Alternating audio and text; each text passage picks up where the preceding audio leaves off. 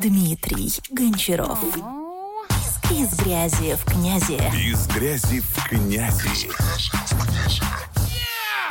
Привет, это Гончаров, и в этом видео я хочу рассказать про то, как формируется стоимость на создание сайтов. Меня постоянно спрашивают мои потенциальные клиенты, мои ученики, а как формируется стоимость на создание сайтов? Ведь э, сайт-визитка стоит одних денег, э, лендинг стоит других денег, и причем э, цены могут быть э, абсолютно противоположными. То есть если на один сайт может там, стоить 10 тысяч, другой 40, так и наоборот. То есть сайт-визитка может как 40 стоить, так и 10 тысяч. Вот за счет чего присутствуют скачки цен и почему на многих сайтах разработчиков, студий нет фиксированных ценников именно в разделе «Тарифы». Мы сейчас не будем рассматривать формирование стоимости создания сайта студии, да, у них там совсем другой принцип формирования цен, это уже зависит от штата сотрудников, от штата специалистов, от э, различных факторов, поэтому я не работал в студиях, я э, не буду за это говорить. Я буду сейчас рассказывать, как формирую а, стоимость своих работ. Смотрите, стоимость э, создания сайта формируется в правильном а, его виде от стоимости вашего часа работы. То есть вы должны сформировать э, стоимость вашего часа. Это может зависеть от многих факторов, да, от вашей экспертности, от вашего опыта, от ваших кейсов и так далее, и так далее. Но когда ты говоришь своему клиенту, своему заказчику, что стоимость будет 5000 за час, у него сразу возникают вопросы. Почему так, да? То есть вот нужно сделать сайт. И говоришь, ну это займет у меня там, 10 часов работы. Стоить это будет 50 тысяч рублей, потому что мой час стоит 5 тысяч рублей. И у них сразу возникает раскольцовочка, да, ну как 10 часов? А если ты там взял перерыв на 30 минут, это будет входить в стоимость. Ладно, если ты честно это все делаешь, да, то есть ты фиксируешь время своей э, непосредственно работы над проектом и это время оцениваешь, да, в своих часах. Но клиент он как бы э, не понимает этого, да, наш русскоязычный клиент не понимает вот этого принципа формирования цены, он думает, что его все равно где-то наебут. Поэтому такой подход э, не прокатывает. Я сколько не пытался э, так работать, да, не получается. Есть несколько причин. Во-первых, ты сам можешь начать работать, и взять, э, застопориться на каком-то моменте, там, что-то у тебя не получилось, или ты вот не знаешь, как реализовать. И ты можешь зависнуть действительно там не на один час, и вопрос, кто это будет оплачивать. Да? Если это оплачивает клиент, но у него ценник может скачать в разы. Если ты за это деньги не берешь, тогда в какой смысл э, оценивать стоимость своих работ за каждый час работы, да, то есть ты будешь делать, застопорился, нажал, нажал на паузу таймера, это время не учитываешь, но ты же сидишь, работаешь, поэтому здесь а, скорее всего, все равно будут оцениваться работы за комплекс услуг, Э, по созданию сайтов, да, а не за конкретное время. Э, даже я зачастую обращаюсь к каким-то программистам э, за помощью сделать это, сделать то, решить какой-то вопрос. Мне тоже зачастую говорят в часах работы, где-то если это какие-то мелкие задачи, и они решаются действительно какой-то промежуток времени, то да, там оплата идет за час. Но если, например, там какая-то более сложная задача, ну там я даже лично договариваюсь за какую-то фиксированную оплату, а не почасовку. А сейчас давайте я вам расскажу про те э, параметры, по которым формируется зачастую стоимость сайта. Она может быть у всех разная, э, вот эти параметры, да, то есть у каждого человека может быть свои какие-то наценки, да, за какие-то свои навыки и за свою работу. Но я сейчас расскажу вам про общие, да, зачастую, ну, что именно используется в формировании цены. Итак, первое, это у нас стоимость хостинга и домена. Когда к вам обращается клиент, а, в любом случае сайт нужно будет где-то размещать. И тут нужно будет с ним договориться. Либо вы занимаетесь размещением сайта, либо у клиента уже есть хостинг и домен. А, если у клиента есть хостинг и домен, отлично, это в стоимость разработки сайта входить не будет. Но если а, есть возможность, ну, у него нет возможности, клиент не разбирается в хостингах, в сайтах, вы должны ему максимально в этом помочь. То есть вы должны подобрать ему выгодный хостинг, выгодный домен. Поэтому я думаю, что те, кто уже занимается разработкой сайтов, а, присмотрели себе того или иного хостинг-провайдера, с которым они сотрудничают. И, возможно, у вас даже есть там скидки. То есть сейчас не проблема попросить какие-то промокоды для себя, которые дают вашим клиентам а, какие-то скидоны а, на хостинг. Например, я а, работаю с TimeWeb, его э, везде э, предлагаю, рекламирую. За это мне дают промокоды на скидку там на месяц и на три месяца хостинга.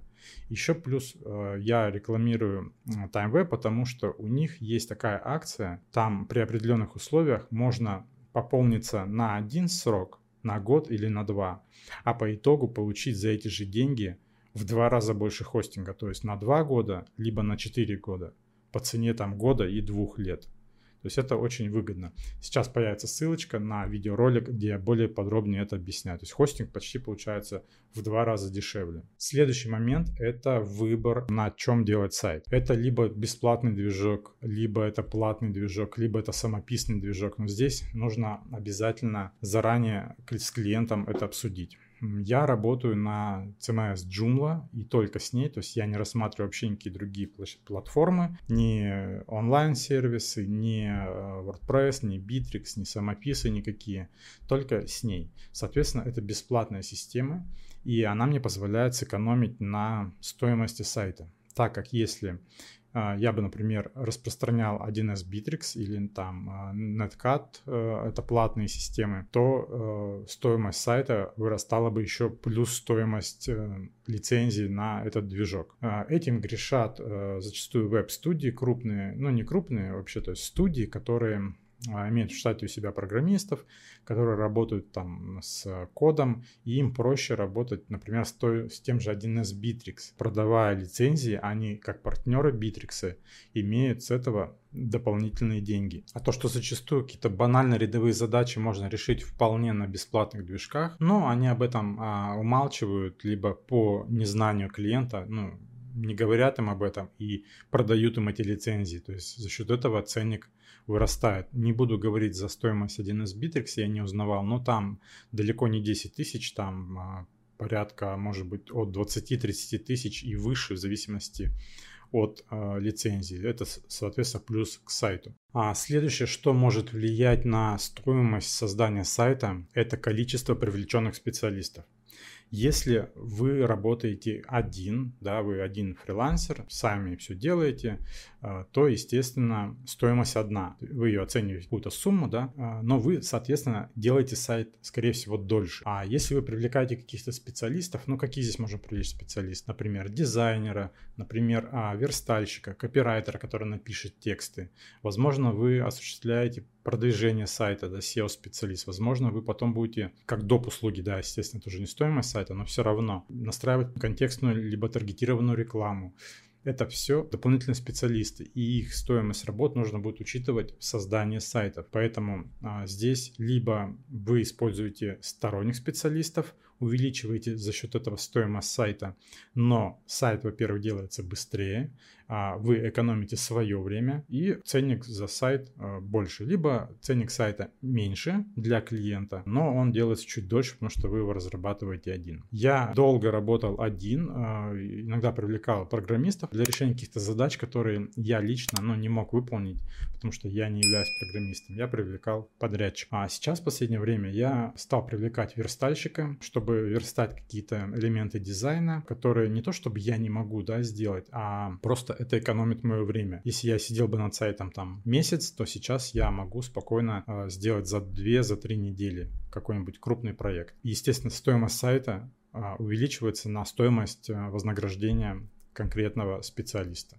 Идем к следующему параметру, и это у нас с вами создание контента. Естественно, сайт подразумевает наличие какого-то контента, и зачастую это у нас с вами графика и какой-либо текст. Если э, клиент вам предоставляет и картинки, и предоставляет э, текста, э, описание, там, заголовки, вот это все вот дело на сайт, то цена, конечно, будет э, ниже. То есть вам это разрабатывать не надо, вам не надо нанимать ни дизайнера, ни э, копирайтера, который это все будет писать, но вам надо будет работать с этим контентом, да, то есть э, обрабатывать графику, подрезать картинки, потому что все равно э, клиент, он, даже если вам предоставит качественные фотографии на свою продукцию, услуги, эту графику надо обрабатывать, то есть скинули фотки больших размеров, вам надо их уменьшить, надо подрезать под формат, убрать лишнее, чтобы они не занимали много места на сайте. Это тоже работа, но это все равно э, отличается от того, что если бы вы делали фотографии сами, делали там фотосъемку, то это в разы увеличивает время работы, соответственно, и стоимость сайта. То есть на это тоже обращайте внимание, когда вы начинаете сотрудничать с клиентом, а, уточняйте, контент будет его, либо контент будет ваш. Это очень а, сильно бьет по ценнику. Следующий параметр, который влияет на стоимость разработки сайтов, это дополнительное программное обеспечение. Что я имею в виду? Это различные модули и плагины. Ну, например, есть такой компонент Jom Shopping на Joomla. Это компонент электронной коммерции, который создает интернет-магазин на базе Joomla. На нем я сейчас разрабатываю огромное количество интернет-магазинов. Прям какой-то дикий спрос сейчас на них идет. Там есть базовый функционал. Вот этот компонент, он может выполнять какие-то базовые функции, корзина, каталог, ну, то есть очень богатый функционал, причем он абсолютно бесплатный. А, здесь будет э, ссылочка на видео, можете посмотреть обзор на данный компонент. А, и там есть такой функционал, как дополнительные фильтры товаров, доставка с DEC, там есть интеграция с различными платежными системами, импорт-экспорт товаров. И вот это все, этого нет в базовой комплектации, но это есть у сторонних разработчиков. И данное программное обеспечение стоит каких-то денег. 20 долларов, 50 долларов, неважно. И когда клиенту необходим данный функционал, а, можно как поступить? Можно сказать, да, вот это стоит готовое решение 50 долларов, но либо мы это пишем с нуля, ты за это платишь там 150 долларов, либо 200 долларов. Естественно, клиент скажет, конечно, покупаем. Соответственно, вы должны а, учитывать эту стоимость, стоимость создания сайта. И вы должны предупредить клиента чтобы он не думал, что вы за сумму, которую вы называли за сайт, будете там писать этот функционал.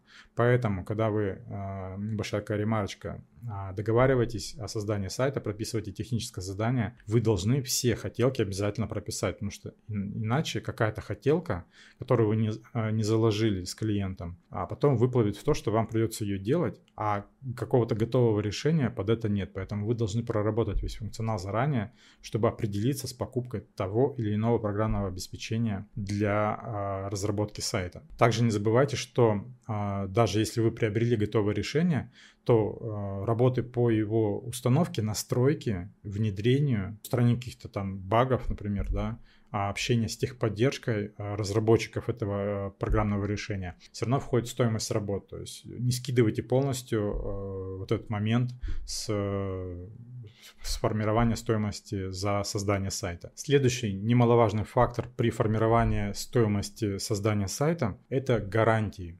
То есть какие вы даете гарантии клиенту на создание сайтов. То есть это, во-первых, нужен обязательно договор. Договор и техническое задание – это та фанерка для вашей жопы, которая защитит ее от внезапного проникновения клиента. Так как зачастую бывает, э, если ты работаешь без договора, либо без эм, технического задания, то в конце создания сайта, возможно, и в процессе начинаются э, различные доработки, э, возникновение каких-то новых идей, переделок и всякой вот этой вот поеботины, которая вам абсолютно не нужна. И э, клиент, ну, у клиента, как я говорю, аппетит приходит во время еды. То есть, а давай здесь исправим, а давай здесь исправим, а давай-ка не пойти ли бы тебе куда-то нахер. То есть, вот чтобы вот этого не было, нужно обязательно какое-то минимальное ТЗ составлять, прописывать, согласовывать, фиксировать, что оно у вас было. Да, ну, если юридически грамотно, то нужно составлять договор и э, там все эти моменты прописывать, чтобы э, у клиента не было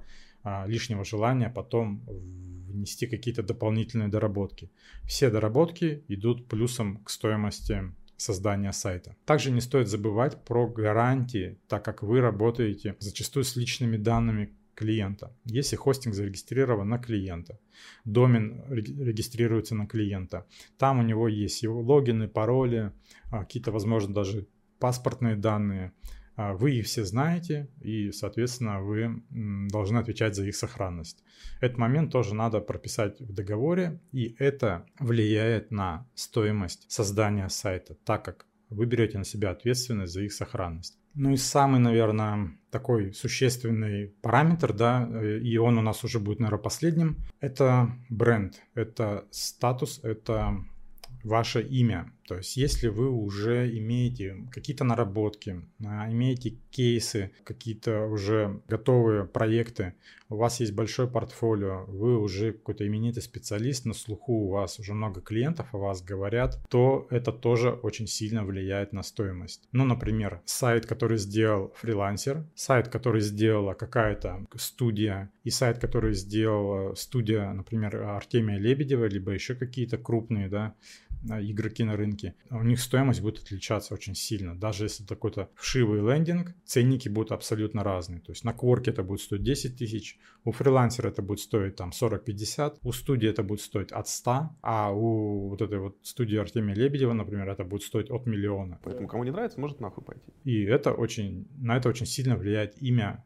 а, того, кто делает. Поэтому старайтесь а, расти, старайтесь формировать свой личный бренд, показывать свою экспертность, и ценники на ваши сайты будут а, увеличиваться. Вы будете в этом направлении постоянно развиваться и, соответственно, зарабатывать больше. Можно еще, я думаю, привести различные факторы, параметры, которые могут влиять на стоимость создания сайтов. Они зачастую очень индивидуальны. И цена формируется не по каким-то шаблонам, а в зависимости от того, что хочет клиент от сайта. Поэтому и на сайтах нигде нет конкретных цен. Возможно, обратили внимание, да, то есть вы не увидите никаких точных ценников. Возможно, где-то цена указана от, от какой-то суммы. Все остальное уже после а, составления ТЗ, после общения с клиентом. На этом у меня все. До скорых встреч.